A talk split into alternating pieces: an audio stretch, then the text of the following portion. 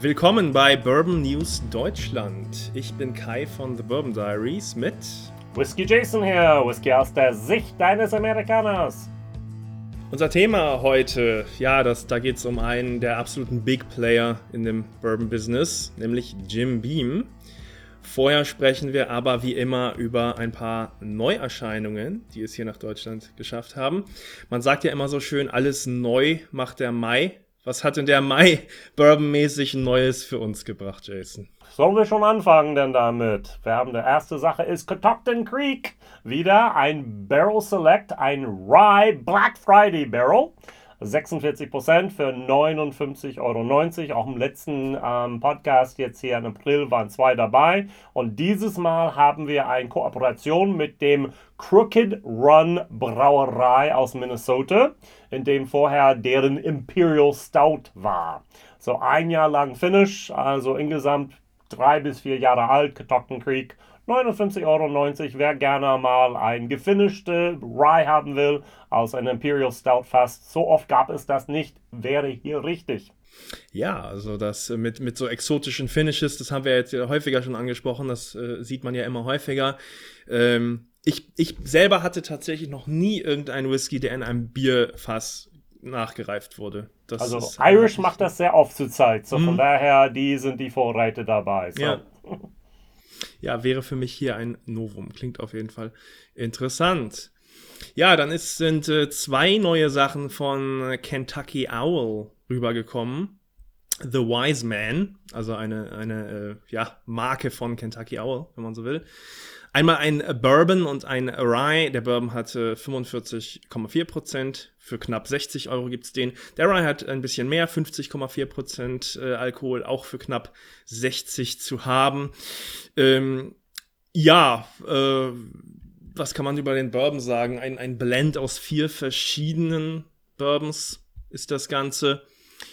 Und ähm, ja, was ich eigentlich hier am interessantesten finde, ist, ist, dass der Preis doch äh, verglichen mit äh, Sachen, wo Kentucky Owl sonst drauf steht, ja doch ein bisschen mehr im Maß ist. Also nicht ganz so teuer, sage genau, ich mal. Genau, Wiseman wurde extra dafür auch entwickelt, damit es nicht hyper, hyper Premium ist, sondern zugänglich für alle möglichen Leute. Nur so, nur so Mittelpremium, ne? Ja, gut, 60 Euro finde ich, also 50 Dollar ist da schon irgendwie okay. Vergiss ja. nicht, Wiseman arbeitet in Bardstown Bourbon Company ähm, zusammen.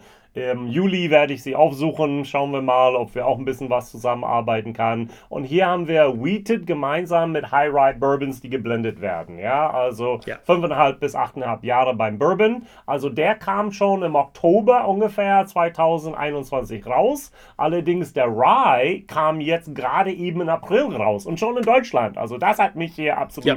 ein bisschen begeistert, dass es der Bardstown Bourbon Company hat den MGP einfach mal ähm, kopiert. 95% äh, Rye, 5% gemälzte Gerste und das hat keine Doppelgold wie der Bourbon gewonnen, sondern nur Goldmedaillen bei San Francisco World Spirits Competition. Yeah. Also auch 60 Euro, von daher super toller Preis. Ja, finde ich auch. Ich bin gespannt drauf. Genau, Kentucky Owl. Ich bin da nicht immer gut auf Kentucky Owl zu sprechen, aber die beiden Abfüllungen besorge ich mir noch. Ich auch, und das sehe ich ganz genauso. Ich glaube, wir haben ja auch schon mal über Kentucky Owl ein bisschen gelästert ja. in einer früheren Folge. vielleicht, vielleicht bricht das hier ja den Bann ein bisschen und äh, weiß, verbessert weiß. unsere Meinung. Gut, dann gehen wir weiter hier zu Slipknot, Number 9, Iowa Anniversary Whiskey. Also wir haben 51,5%. Der normale Slipknot Nummer 9 hat nur 45%. Also wer steckt dahinter? Wir haben Cedar Ridge Distillery und das wurde tatsächlich mit der Percussionist, also ich nenne ihn den Schlagzeuger, Sean Clown äh, Crahan ähm, zusammen kreiert und das ist ein Blend von drei und vier Jahre alte Straight Rise und Straight Bourbon zusammen und alles kommt dann aus Iowa. Ja, das ist für die Fans der Band sicherlich auf jeden Fall sehr interessant, aber auch die Rahmendaten äh, klingen ja auch auch für Bourbon-Fans äh, nicht verkehrt, finde genau, ich. Genau, also in Amerika kostet die Flasche 60 Dollar, bei uns in Deutschland 55 Euro. Also von das daher absolut cool, oder? Gut gelaufen, gut gelaufen. genau, also das kann ich nicht oft hier sagen, dass das ein sogar fast billiger ist hier als in Amerika, ja? Ja, manchmal kommt es doch vor und äh, wir haben ja auch schon mal über Preise gesprochen, ne? das ist manchmal ein bisschen undurchschaubar, was äh, wie die so zustande kommen hier. Aber wollen wir uns mal nicht beschweren, würde ich sagen. Nö, dieses Mal auf gar keinen Fall. Also ja. die letzten drei Abfüllungen, die wir erzählt haben, preislich geht's. Ja, ein bisschen meckern können wir jetzt gleich vielleicht. Und vielleicht. zwar, wir kommen zu äh, Basil Haydens, beziehungsweise ich glaube, das S ist jetzt weg bei neuen Abfüllungen. Die nennen sich jetzt Basil Hayden, so mhm. wie ich mhm. das gesehen habe. Ähm, ja, das ist etwas Neues. Naja, der Bourbon nicht. Der Bourbon ist der normale, aber ja. die haben äh, eine Sonderedition rausgebracht zusammen mit Wild Sam äh, Points of Interest. Ja, das ist so ein Reiseführer ähm, mhm. ansässig in äh, Kalifornien. Also, jein, also dieses Heft, was dran klebte, ist aus Nordkalifornien. Ja, es gibt so, für alle verschiedene, also einfach nur ein Torbuch für jedes Bundesland der Vereinigten ah, ja. Staaten und ähm, Bundesland, ja genau, jedes State. Und da kann man einfach verschiedene Dinge kaufen. Ich habe dann welche gesehen mit, ähm, glaube ich, North Carolina, da war eine mit New Jersey, da war eine, äh, jede, in Amerika gibt es die sehr, sind zu erhältlich. Wir haben aus irgendeinem Grund bei einem Online-Shop, habe ich gefunden, eine von Northern Northern California. Ah ja. Ach so, ich dachte, die kommen auch aus Kalifornien, die diese Wild Sam, dachte das ich. Aber kann sein, das weiß ich naja, nicht. Also ich ist bin auch mit dann, Karten Kunst ja. nicht so wahnsinnig Ach so, na gut, auf jeden Fall, die machen Karten und äh, hier ist eine dabei, also ein, ein äh, Tourbuch äh, über Nordkalifornien und das ist dann da so wohl drin, in den, also steckt wohl im Etikett so da drin oder ja. wie. Und die nennen das Ganze dann Bourbon mit Lerneffekt. Ist es sicherlich auch. Aber so ein Buch kostet ja, wenn man es so kauft, nur 10 bis 20 Dollar. Und ja. dieser, dieser, dieses Basil Hayden Produkt hier kostet knapp 80 Euro. Hm. Also, wenn man da ein bisschen rechnet, dann, äh, naja, wenn man Fan der Marke ist und, und unbedingt das zu Sammelzwecken haben will, warum nicht? Aber mich reizt es jetzt dann nicht ganz so. Absolut auch nicht. Sorry, sorry, sorry. Das wäre ich habe es gelesen und habe es einfach nicht verstanden. Ja, also ich kaufe 50 Euro max ein Basil Hayden, der neue, und dann habe ich dann für 20 Euro bei Amazon. Also, hm, ich kann immer noch 10 Euro sparen, indem ich diesen Set nicht kaufe, diesen ge gebündelt sein. Gut, dann gehen wir weiter nach Colorado. Wir haben etwas, was äh, meine Brennerei, die schon seit zehn Jahren auf dem Markt ist, denn dort vor Ort jetzt erst es überhaupt geschafft, hier nach München. Dazu Mike ist in die Online Axe and the Oak. Es gibt ein Rye, 49% für 86,50 Euro. Es gibt ein Cast Strength Bourbon mit 54,4% Alkohol für 115 Euro. Und es gibt ein Axe and the Oak Bourbon mit 46% für 76,50 Euro. Das ist Colorado. Und ich habe ein interessantes Artikel gelesen über eine lokale Zeitung, über den der Besitzer davon. Das heißt auch Jason der Mann. Er fing damit an mit ein paar Freunden. 2011, ähm, 2013 das erste Mal was verkauft. Und er hat alles immer selbst in eigene Juice gehabt. Also alles nur aus Colorado, alles denn selbst produziert, bis er merkte, er kann nicht weiter. Es geht einfach nicht weiter. Entweder werde ich nur kleine Lokale und ich verdiene kein Geld. Es wird immer wieder plus minus null oder ich kaufe dazu ein. Und was er getan hat, war tatsächlich bei MGP anzurufen und hat jetzt hier sein Whisky verschnitten äh, mit MGP, mehrheitlich MGP, minderheitlich seine Sache und das läuft ganz gut momentan. Also jetzt hat er genug Kapazitäten dadurch tatsächlich hier ähm, die Welt zu beliefern, zumindest jetzt aus Deutschland und einige Bundesländer mehr an der Vereinigten Staaten. In den ähm, Zeitungsbericht war eine einzige Frage, rückblickend auf jetzt über zehn Jahre Geschäft, was, würdest, was würden Sie anders machen? Und da sagte das Erste, ich hätte viel, viel früher was gesourced vom MGP und zusammengeblendet. Ich fand das einfach so ehrlich und süß, ja? Ja, Colorado. Also ich habe mal auf der Website äh, nachgelesen, der eigene Juice ist ja ähm, auch so Colorado-typisch mit dem Schmelzwasser gemacht. Genau. Äh, wie bei Rocky Breckenridge. Ja. Ich glaube, Breckenridge macht das doch auch. Ne? Und die Frage ist, wo kriegt Breckenridge ihre Whisky her? Genau. ja. Ist ja auch ein Blend of Straight Bourbons, ja. aber wir wollen ja. hier nicht über Breckenridge äh, sprechen. Ähm, ja, also natürlich wäre immer ganz interessant zu wissen, wie so der Anteil ist, ne, ob das jetzt 60% MGP ist oder 70% oder so, aber da müssen wir einfach nur raten, oder? Da haben wir keine so genauen ich habe online da nichts gefunden jetzt hier. Ja. Also ähm, kann ich nicht genau sagen, aber bestimmt, wenn man den kontaktiert, ähm, ist kein ganz Geheimnis, würde ich vermuten. Ja. So. ja. Und das ist ein ja. Trend, was ich bei vielen Leuten in Amerika momentan beobachte, dass sie zum Teil ihre Fassstärke, ihre eigene Sache hat und dann einfach mal ein zusätzliches Produkt dann dort aufbaut mit einfach zugekaufte, ob es von Kentucky ist, ob es dann von Indiana ist und dann verschnitten mit dem eigenen Zeug, damit man ein Produkt hat, der preislich attraktiver ist, damit man mehr Flaschen auch haben kann. Es ist verständlich, finde ich, absolut. Es durchkreuzt natürlich so ein bisschen diese romantische Vorstellung von manchen, dass das alles einfach immer aus der eigenen Destille kommen muss und so, ne? Also ich kann mir vorstellen, manche stört das dann. Ja. Oder man muss einen Column still hin, hinhauen und da richtig was rausjagen. Aber das wollen die meisten auch nicht. So von daher. Ja. das ist immer wieder diese Frage. Expansion oder denn dort einfach lokal bleiben. Man kann nicht beides. genau. Expansion ist schon ein gutes Stichwort, denn jetzt kommen wir gleich zu einem riesen Jim Beam. Vorher gibt es aber einen kleinen Werbebeitrag. Die neuen und leckeren Bourbon- und Rye-Whisky-Marken von New Riff, Wilderness Trail, Sagamore und Peerless sind nun endlich in Deutschland erhältlich. Es handelt sich um verschiedene Bottled and Bond, Rye and Bourbons und viele geniale Single Barrels in Fassstärke. Diese neuen Abfüllungen sind online erhältlich und bei ausgewählten Local Dealers in Deutschland. Ja, nun kommen wir zu Jim Beam. Also Jim Beam White Label zum Beispiel ist der meistverkaufte Bourbon der Welt. Wahnsinn, oder? Und nun gehen wir ein bisschen zur Geschichte. Johann Jakob Böhm, ein Sohn von einem deutschen Einwanderer, hat dann dort 1795 in Kentucky sein erstes Fass Whisky verkauft. Er nannte nach sich selbst einfach Jakob Beam und sein Whisky war Old Jake Beam Sour Mash. Damals war noch nicht mal ein Begriff Bourbon da drin. Es war zwar maisbasiert und so weiter. Heute würde es dann als Bourbon durchgehen. Aber naja, gut, Bourbon kann man. Oh, Corn Whisky, glaube ich. Corn ja. Whisky. Ja, okay, sehr gut.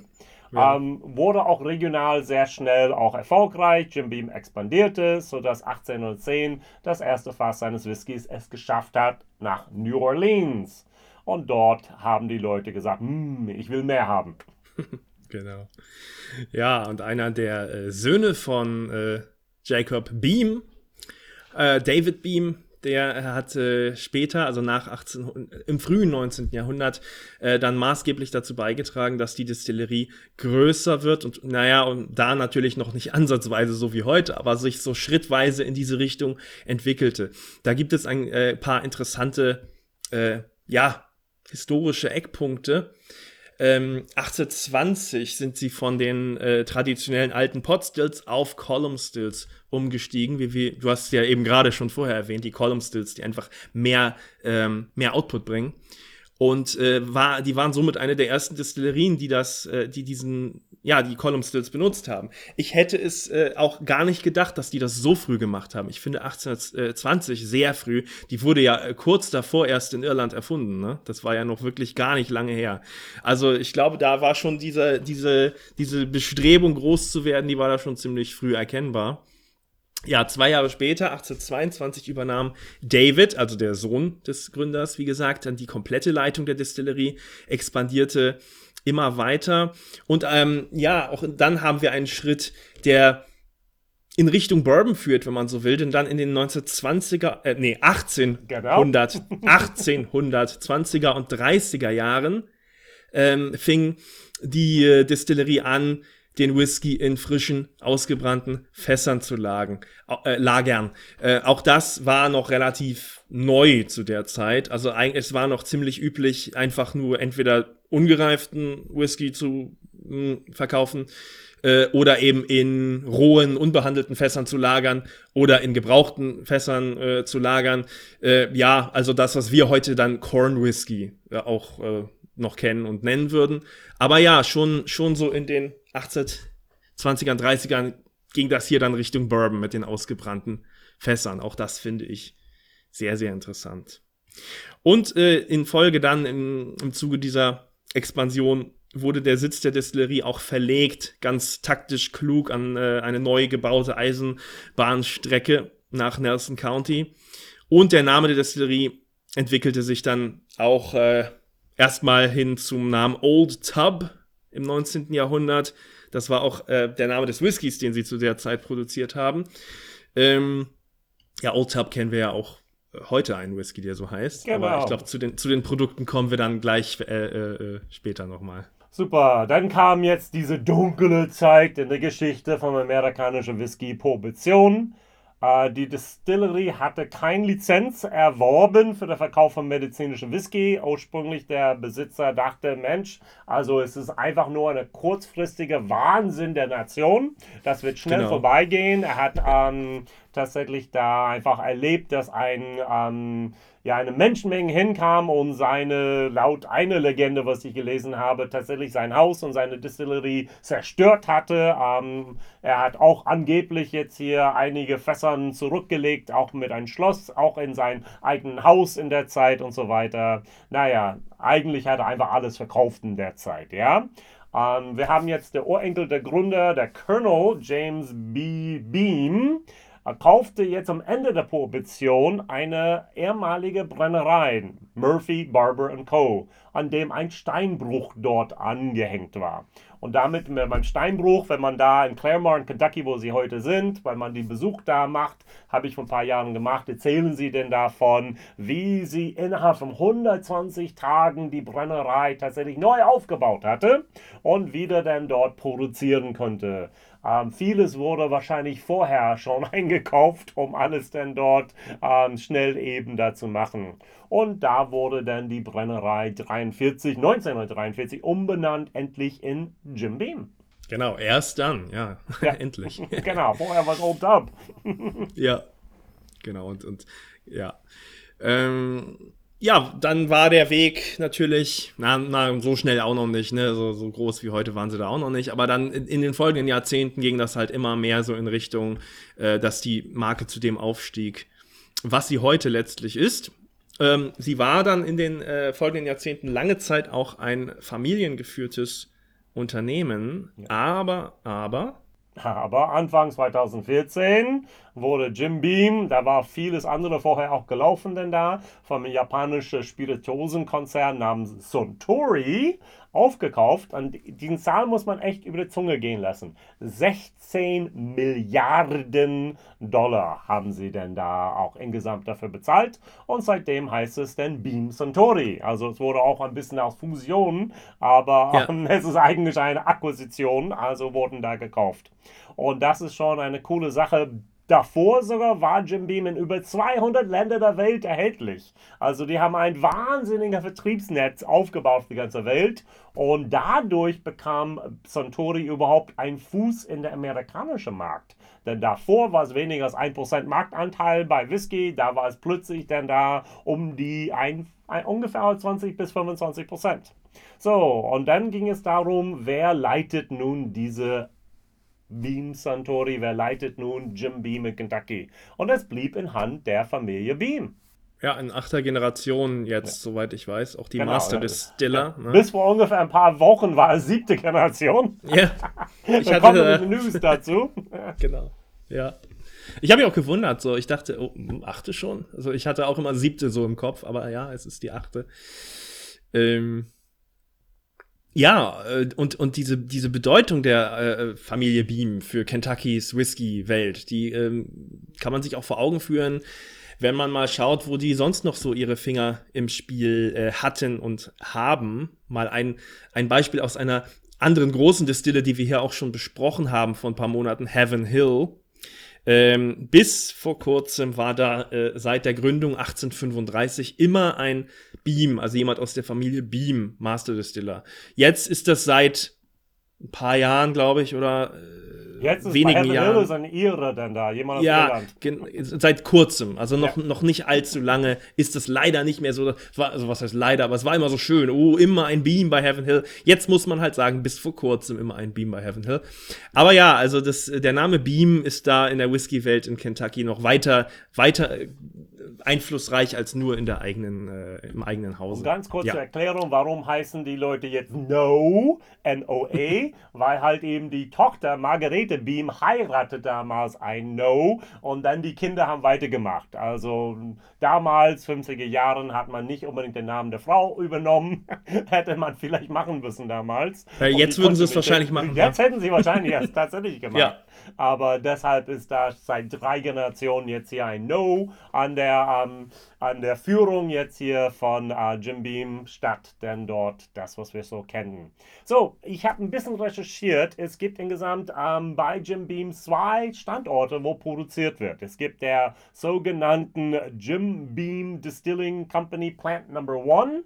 Das ist in Claremont, Kentucky. Da kann man wunderbar hingehen. Da ist diese Urban Stillhouse dann da. Da ist ein wunderschöne Geländer. Da kann man auch die Brennerei besichtigen. Da kann man sogar seine eigene Knob Creek Flasche dann da machen mit einem Fingerabdruck und Wachs und so. Habe ich alles gemacht. Ist sehr, sehr gut. Und zusätzlich seit 53 gibt es der Jim Beam Booker No Plant in Boston, Kentucky. Wobei Boston schon länger dann etwas und das heißt eigentlich Plant Number 2. Davor Davor gab es dann praktisch ein Old Granddad Plant. Also das ist in Frankfort, Kentucky. Dort seit 79 wird nicht mehr produziert, dort wird nur abgefüllt. Das ist eine Abfüllanlage denn da, an dem da tatsächlich im Jahr bis hin zu 14 Millionen Cases. Ein Case ist neun Flaschen, also äh, 9 Liter sind 12 Flaschen, also 14 mal 12, also über 150 Millionen Flaschen gehen da durch jedes Jahr. Nicht nur Whisky, ja, geht es dann Tequilas und da gehen Wodkas und da gehen dann andere Likörs und so weiter. Also Jim Beam ist mehr als nur Whisky. Genau. Von, der, von dieser Plant Number 2 hört man, finde ich, immer sehr viel weniger, wahrscheinlich, weil die kein äh, Besucherzentrum haben. Das ist genau. ja so eine rein, reine Industrieanlage. Äh, ne? Ja, und da ist auch immer wieder die Frage, bei Straight Kentucky Bourbon kann man einfach aus beide verschiedene Brennereien mischen und immer noch straight machen. So, ja, genau. das darf man nicht vergessen und die sind nur 10 ja. Minuten Autofahrt voneinander entfernt, aber jo. dennoch gehört alles zur Beam-Familie und deshalb könnte der Bookers da, der Bakers woanders und der Jim Beam hier und so weiter dann hergestellt werden. Ganz genau. Ganz kurz, Mashbills. Also im Grunde gibt es dann da der High Rye und Low Rye. Also 75% Mais, 13% Roggen und 12% gemälzte Gerste, das ist unser Low Rye.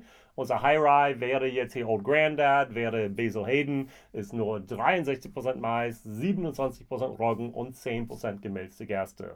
Es gibt auch eine richtige Rye, ähm, dann Mashville, Jim Beam, Old Overholt und so weiter. Aber, Knob Creek, ja. Genau, genau, Knob Creek Rye. Aber wir wissen nicht hundertprozentig, wurde nie wirklich bekannt gegeben, was da diese Zusammensetzung ist der verschiedenen Zutaten. Ja, aber soweit ich weiß, vermutet man 51% äh, Roggen. Das äh, höre ich immer als Vermutung genau, jedenfalls. Der minimale. ja. Ja, Roggen ist teuer, so Mais ist ja. viel, viel billiger. Ich, ich habe mal Jim Beam angeschrieben und oh. nach den Mash, Mashbills gefragt. Äh, sie wollten mir aber gar keine bestätigen. Okay, also, siehst du? ja. Aber die anderen, die, die findet man jedenfalls oft, diese ja. Mashbills, die du erwähnt hast. Also da kann man wohl davon ein ausgehen. offenes Geheimnis. Ja, so wie, wie so oft bei den Mashbills. Ja, in Amerika. Ja, bei mhm. vielen Brennereien. Buffalo Trace macht das genauso. Ja, jetzt haben wir hier eine lange Liste von Marken vor uns. Ähm, natürlich äh, beginnen wir hier mal mit dem Jim Beam White Label. Mhm. Also der bekannteste, den man überall sieht. Vier Jahre äh, gereift. Ähm, tja, wie Bourbon halt reifen muss in frischer, ausgebrannter Eiche.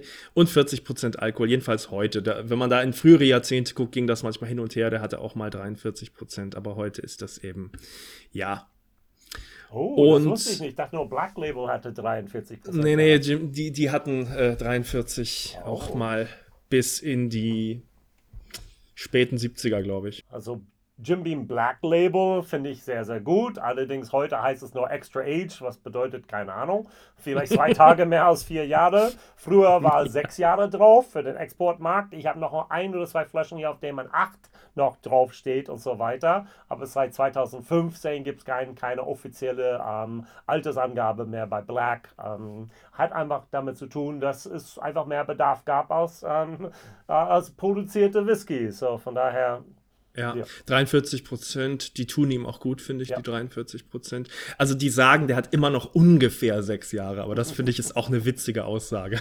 Ja, genau. So, was auch ungefähr sechs Jahre ist, ähm, ist der Jim Beam Devil's Cut. So, ja, äh, da bin ich ein bisschen raus. Da bin ich ein bisschen raus, den mag ich gar nicht so gerne. Wie geht's denn da bei dir? Also, ähm, ja, ich bin auch kein großer Fan davon. Ähm, auch die Leute in, in, Europa, die die Fässer bekommen vom Devil's Cut, schimpfen nur, weil da wurde tatsächlich ein Prozess ähm, gemacht, um das letzte bisschen, was der Teufel klauen wollte, nicht die Engel, aus den Fässern rauszusaugen. Und das würde, dieser Ex Bourbon-Extrakt praktisch wurde da hinzugefügt, um mehr Charakter zu geben, um die Fässer nicht nass rüber nach Europa zu schicken, sondern, ich sag mal, knochentrocken dann rüber zu schicken. Für Jim Beam gut, für andere Leute, die die Fässer nochmal benutzen, nicht so wow. Also in der Theorie finde ich, ist das ein ganz interessanter Prozess, aber ähm, also geschmacklich überzeugt er mich halt dann letztlich leider nicht. Da greife ich lieber zum Black Absolut. Oder auch zum, oder auch zum Double, Double Oak zum Beispiel. Ja. Wir sind ja hier in dieser Preisklasse unter 20 Euro im Supermarktregal, ne? Also das ist ja so diese, diese dieser Bereich, über den glaub, wir gerade sprechen. Double kriegt man nicht mehr für 25, ja, 25 28, ja? glaube ich. Ja, sorry. Das finde ich nicht so schön. aber, aber ja, Double Oak, klar, ne? nochmal nachgereift in einem weiteren Fass und äh, auch eine ganz nette Sache. Was man, oft, was man nicht oft sieht in Deutschland ist Jim Beam Bonded. Also Bond und Bond, also vier Jahre mindestens, 150 Prozent. Also interessante Sache. Ich fand das ganz gut, aber seit Jahren habe ich da keine Flasche davon gesehen. Stattdessen habe ich immer wieder der Jim Beam Single Barrel gesehen meistens da mit 95 Proof, also ähm, 7 und was ist 40,5 Prozent. Ähm, und es gibt auch ab und zu mal ein äh, Single Barrel mit mehr Umdrehungen. Ja, ähm, ich glaube 54, 54 ja, Prozent. Genau. So. Äh, ich ich habe immer noch nicht klären können oder rausfinden können, ob der den jetzt ersetzt hat oder ob es die parallel gibt. Da finde, weißt du das? Meine Meinung, in Amerika gab es beide noch. So, okay. Daher, was in Deutschland ist, ich glaube nicht, dass es das ersetzt. Aber schauen also wir mal. Also es, es, gibt auch beide hier in Deutschland, aber also ja, konnte ich leider nicht rausfinden. Aber genau, wir schauen einfach mal. Genau. Ähm, ja, dann gab es mal auch einen zwölfjährigen Jim Beam Signature Craft, 43 Prozent. Der wurde jetzt aber vor ein paar Jahren eingestellt, zum Beispiel. Zwölf ja. Jahre alt, nicht ja. mehr genug Lager, Fässern gelagert und so weiter. Also wer eine alte Flasche hat, denn da mh, hm, vielleicht schätzen, was das ist. Denn noch eine Flasche zu kriegen, kriegst du wahrscheinlich nur noch Auktionsseiten. Genau. Und es gibt etwas, das heißt Jim Beam Distillers Masterpiece. Eine der ersten ähm, Bourbons überhaupt, weit vor Angels Envy, die tatsächlich ein Bourbon, ein Finish eingeführt hat. Ein Pedro Jimenez Finish. Ähm, 50% Umdrehungen, wunderschöne Flasche. Ich glaube, die kostet auch um die 300 mittlerweile. Also es ist schon Wahnsinn, was dafür früher verlangt wurde. Es war 200. Also ich war nicht begeistert vom Preis und von dem, was geboten wurde. Dann uh, die. 400 kostet die Flasche jetzt. Wahnsinn. Ja, das in ein paar Monaten ist es 500. ja, ähm, jetzt äh, schauen wir uns mal die Rise an. Es ja. gibt auch, wie wir eben schon angesprochen haben, Rise. Wir kennen zwar die genaue Mehrspiel nicht, aber äh, Jim Beam Rye, ja, das ist ein. Ähm, ein Preis-Leistungs-Sieger für mich. Ja, genau, ein sehr günstiger, aber ganz solider, guter ja, Rye, finde ich auch. Ähm, 45 Prozent mhm. hat da, glaube ich, in Amerika, oder? War da, oder nee, wie war das nochmal? Also, Irgendwie ich habe die Flasche hier in der Hand so. und da steht tatsächlich 40 Prozent drauf. Siehst du, genau. In Amerika hat er 45 und hier hat er 40, aber ja. ich finde ihn auch mit 40 gar nicht übel. Äh, 45 wäre auch interessant natürlich, aber ich bin auch mit dem zufrieden, denn er ist wirklich preiswert. Äh, Old Overhold Rye ja, da ist, da ist doch gerade was Neues auch hier in Deutschland. Bauern ohne Bond, 50 Prozent. Genau, da haben wir, glaube ich, letzten Monat drüber gesprochen, ja. glaube ich, ja. Mhm. Und den Knob Creek Rye, den gibt es ja auch schon eine Weile. So, wo Jim Beam wirklich eine Meisterleistung in Marketing äh, geschafft hat, war deren Small Batch Bourbon Collection. Also damals Booker No hat gesagt, Mensch, wir müssen ein Produkt haben, der jetzt hier ein bisschen sich abhebt von dem, was wir im Supermarkt so haben. Es muss ein Super Premium werden. Und er hat gleich einfach vier Produkte mit auf den Markt geschmissen. Er hat ein Bookers, äh, hat ein Bakers, hat ein Knob Creek und hat den Basil Hayden auf den Markt gebracht. Und ich finde einfach mal, dass, wie sie es gemacht haben, ähm, mit der Flaschendesign, mit der einfach mal Publicity und Marketing dazu, ich muss sagen, Hut ab. Also Jungs, ihr habt Bourbon ein ganzes Stück weiter ähm, gebracht damals, vor gut 20 Jahren. Ja, also ich äh, finde auch, das ist eine ähm, schöne Sache, ähm, die sicherlich die äh, viele Nachahmer fand dann Ja. äh, in ihrer Form, was gut ist. Und ähm, ja, sprechen wir doch mal jetzt persönlich. Was ist denn dein Favorit von denen? Na, beschränken wir uns mal auf diese vier, vier aus der Small Batch. Bookers ohne, ist dein. Ohne dann Ja. darüber nachzudenken. Sorry. Okay, ich, ich kann sagen, meiner war äh, bis vor einer Weile Bakers noch. Oh. Ich weiß, du magst den gar nicht so gerne, ne? Den neue Single Barrel mache ich gern. Ja, ich nachdem, mag den alten lieber. Ja, okay. ich mag den alten War lieber. mir sehr nussig. Ja, gut. Ähm, der neue ist ja leider auch ein bisschen teurer und echt schwerer zu kriegen Ja. und so. Äh, von daher sage ich, mein, ähm, auch so ein bisschen mit Preis-Leistung im Kopf, ist, Knob Creek? ist äh, Knob Creek mein, mein äh, Favorit. Ja. Ähm, aber Bookers ist natürlich eine ganz eine Nummer, ja. Genau. Und Knob Creek hat wieder eine Altersangabe, wieder neun Ja. Jahre. Es war wie Genau. viele, viele Jahre nur Small Batch. Und jetzt Altersangabe 50 Prozent, also häufig unter 30 Euro. Hut ab, Leute, für was es Ja. da gibt. Ja, bravo. Tolle Sache. Ja. Seit 1987 gehört Old Granddad nun zu Jim Beam. Es gibt den normale mit 40, es gibt den Bonded dann mit 50 und es gibt den 114, also mit 57 Prozent. Und das ist im Grunde also das gleiche, was wir bei Basil Hayden haben. Wir klopfen uns immer wieder oder machen Basil Hayden schlecht, weil es halt eben 40% ist. Früher standen 8 drauf, schon seit gefühlt 10 Jahren steht kein 8 Jahre mehr drauf auf Basil Hayden. Und auch mit einem neuen Design auch nicht. Aber Old Granddad hat genau den gleichen Mashbill-Rezeptor. Ja, ich finde tatsächlich, es schmeckt trotzdem sehr, sehr anders. Ja, gleiche Zutaten, gleiche Fässern, gleiche äh, Produzenten, aber offenbar andere Sch- Stelle dort im Lagerhaus. Ja, Ja, genau. cool, oder? Ja, ich bin mal mehr, ich bin mehr auf der Seite von Old Granddad, was das Ja, absolut. angeht. Er hat auch ein, ein etwas, ein, es gibt sehr viele Liebhaber von Old Granddad und ich kenne kaum jemanden, der Whisky-Freak ist, der sagt, oh, Basil Hayden, yummy. Ja, gibt, gibt es natürlich auch. Wir wollen hier das auch niemandem madig machen, natürlich. Also klar, aber das ist schon so, dass dieser Trend, den äh, gibt es da eher, dass Basil Hayden ein bisschen geringschätzig. genau, das schwarze Ja. Schaf der Familie Ja, so ein bisschen.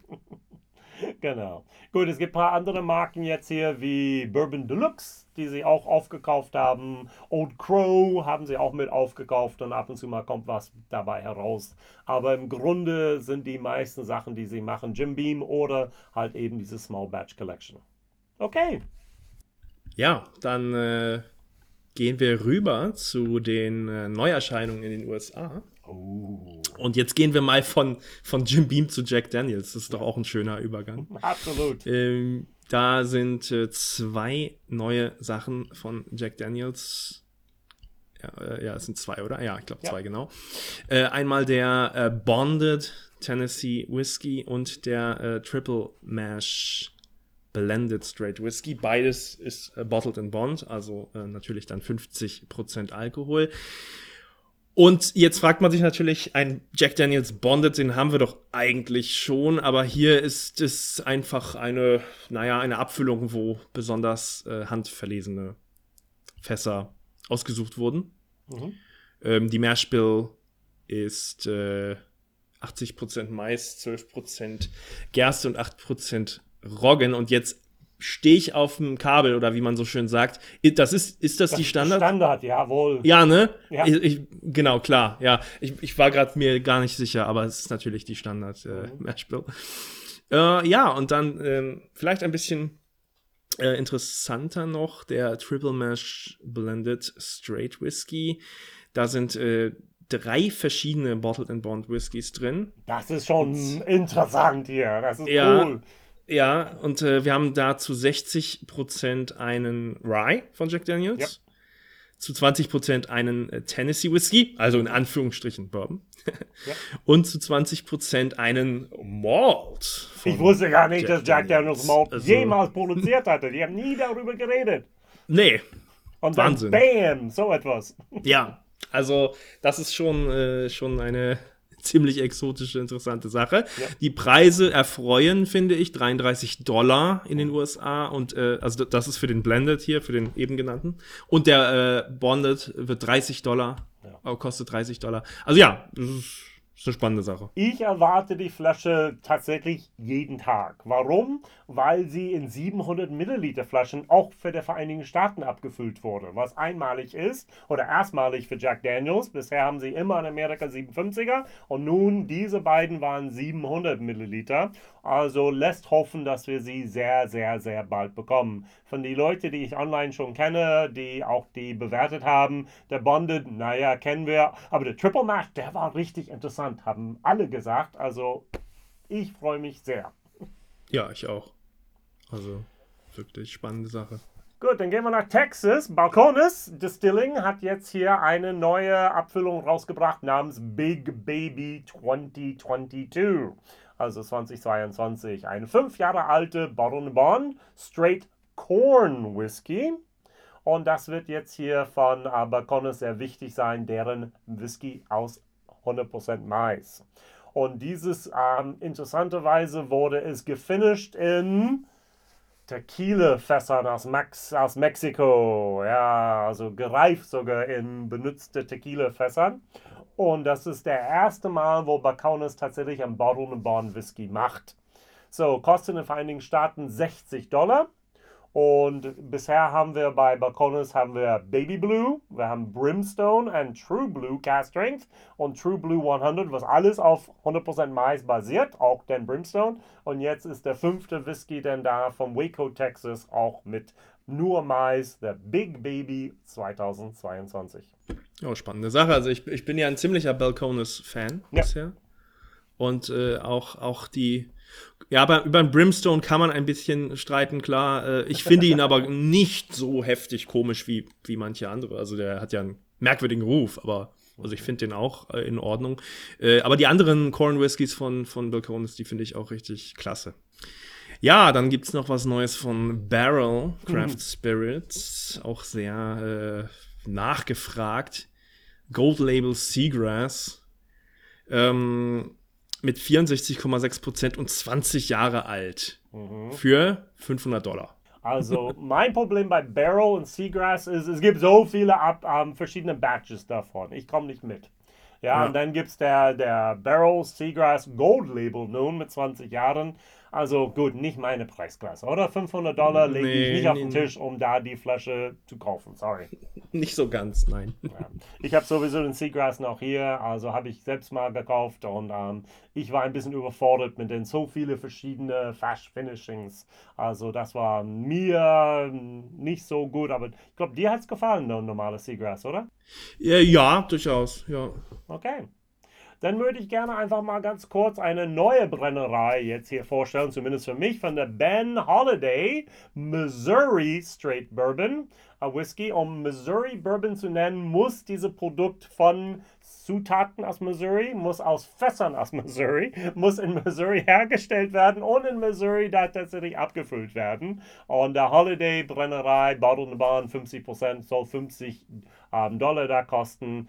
Missouri ist die älteste Brennerei, hat tatsächlich im Jahr 2015 aber 10 Millionen Dollar investiert, um das dann wieder auf den neuesten Stand auch zu bringen. Und das ist das erste Mal, dass es jetzt hier überhaupt ähm, Bourbon seit drei Jahrzehnten auf den Markt bringt. Eine alte Brennerei, die lange Zeit was anderes gemacht haben, jetzt endlich wieder Bourbon. Yay! jo, immer schön, wenn es weitergeht. Genau. So, Chicken Cock kennen wir ein bisschen von anderen Sachen. Ich kenne das persönlich aus einer günstigen Supermarkt-Whisky, also 20 Dollar in den Vereinigten Staaten. Die haben ein Rye rausgebracht, kenne ich nicht von Chicken Cock. Und die haben es dann Island Rooster genannt. 47,5%, gefinisht in Rumfässern. Schon wieder in Partnerschaft mit Bardstown Bourbon Company. Und die Flasche kostet 200 Euro. Ich verstehe die Welt nicht. Also eine vier, vielleicht vier Jahre, wahrscheinlich eher drei Jahre alt Produkt in gefinischten Rumfässern gleich 200 Dollar. Also da spinnen die da, finde ich. Ja, absolut. Es gibt einen Chicken Cock äh, Supermarkt Whisky oder meinst du den Fighting Cock? Oh, ich meinte der Fighting Cock. Ja, ne? nicht der Chicken Cock. der ist ja von Ah, Heaven Hill, Fighting. ne? Ja, ja, Fighting genau. Cock. Fighting Mhm. Cock war das. Das- Jetzt haben wir Chicken Cock.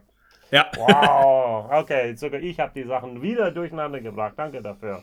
ja. Naja. Denn das waren 200. die Neuigkeiten aus der Vereinigten Staaten von wegen neuer Abfüllung. Jetzt gehen wir zu unserem News-Abschnitt.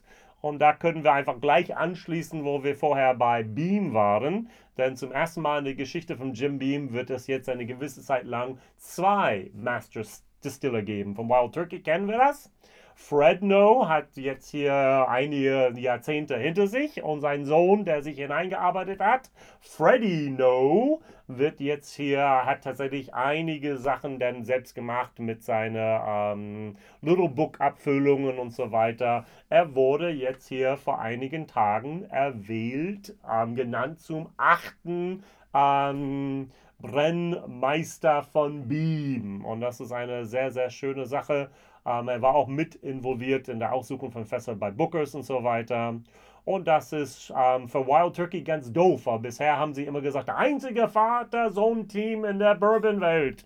Und jetzt ist dann tatsächlich Jim Beam kann auch das dann sagen. Tja, darauf gibt es kein Patent, ne? Nee, absolut Das- nicht. Und dann äh, Nachrichten, die vielleicht manche ein bisschen traurig machen werden, und zwar äh, Evan äh, Williams Fans, denn der Evan Williams Single Barrel wird in den USA äh, nicht mehr national verfügbar sein, sondern halt nur noch Kentucky only, also nur in Kentucky.